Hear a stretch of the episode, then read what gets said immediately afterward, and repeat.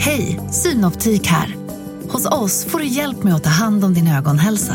Med vår synundersökning kan vi upptäcka både synförändringar och tecken på vanliga ögonsjukdomar. Boka tid på synoptik.se. Hej och välkomna till Lisa läser. Det är jag som är Lisa. Och idag ska jag läsa ur boken Puck, den lille alfen och sagan den märkliga gula mattan. Sommaren hade varit lång och het och vetet mognade på åkrarna i utkanten av Trollskogen. Puck tyckte att fälten plötsligt täckts av en märklig gulaktig böljande matta.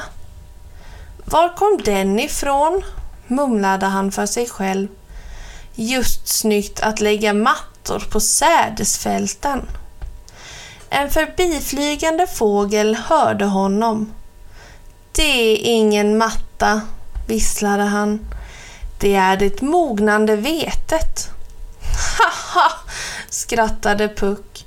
Och jag antar att det förvandlas till körsbär i höst, precis som blommorna på träden. Åh nej, svarade fågeln. När hösten kommer skördas vetet och blir till brödlimpor. Puck tyckte att det var svårt att tro på allt det där så han flög bort för att ta sig en närmare titt på fälten. Det första han lade märke till var att det var mycket svårt att stå på vetet.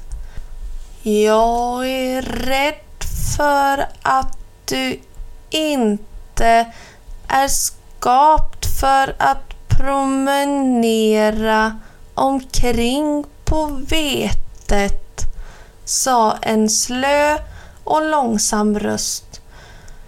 Du borde försöka bli lite mer lik mig.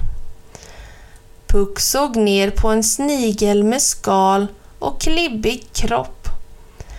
Tack för tipset, sa han och svalde. Men jag tror att jag föredrar att fortsätta se ut så här en stund till. Så tillade han. Vet du händelsevis ifall det här vetet förvandlas till brödlimpor om hösten? Tyvärr inte, svarade snigeln. Alla säger alltid till mig att jag har massor att lära. Det säger de till mig också, svarade Puck.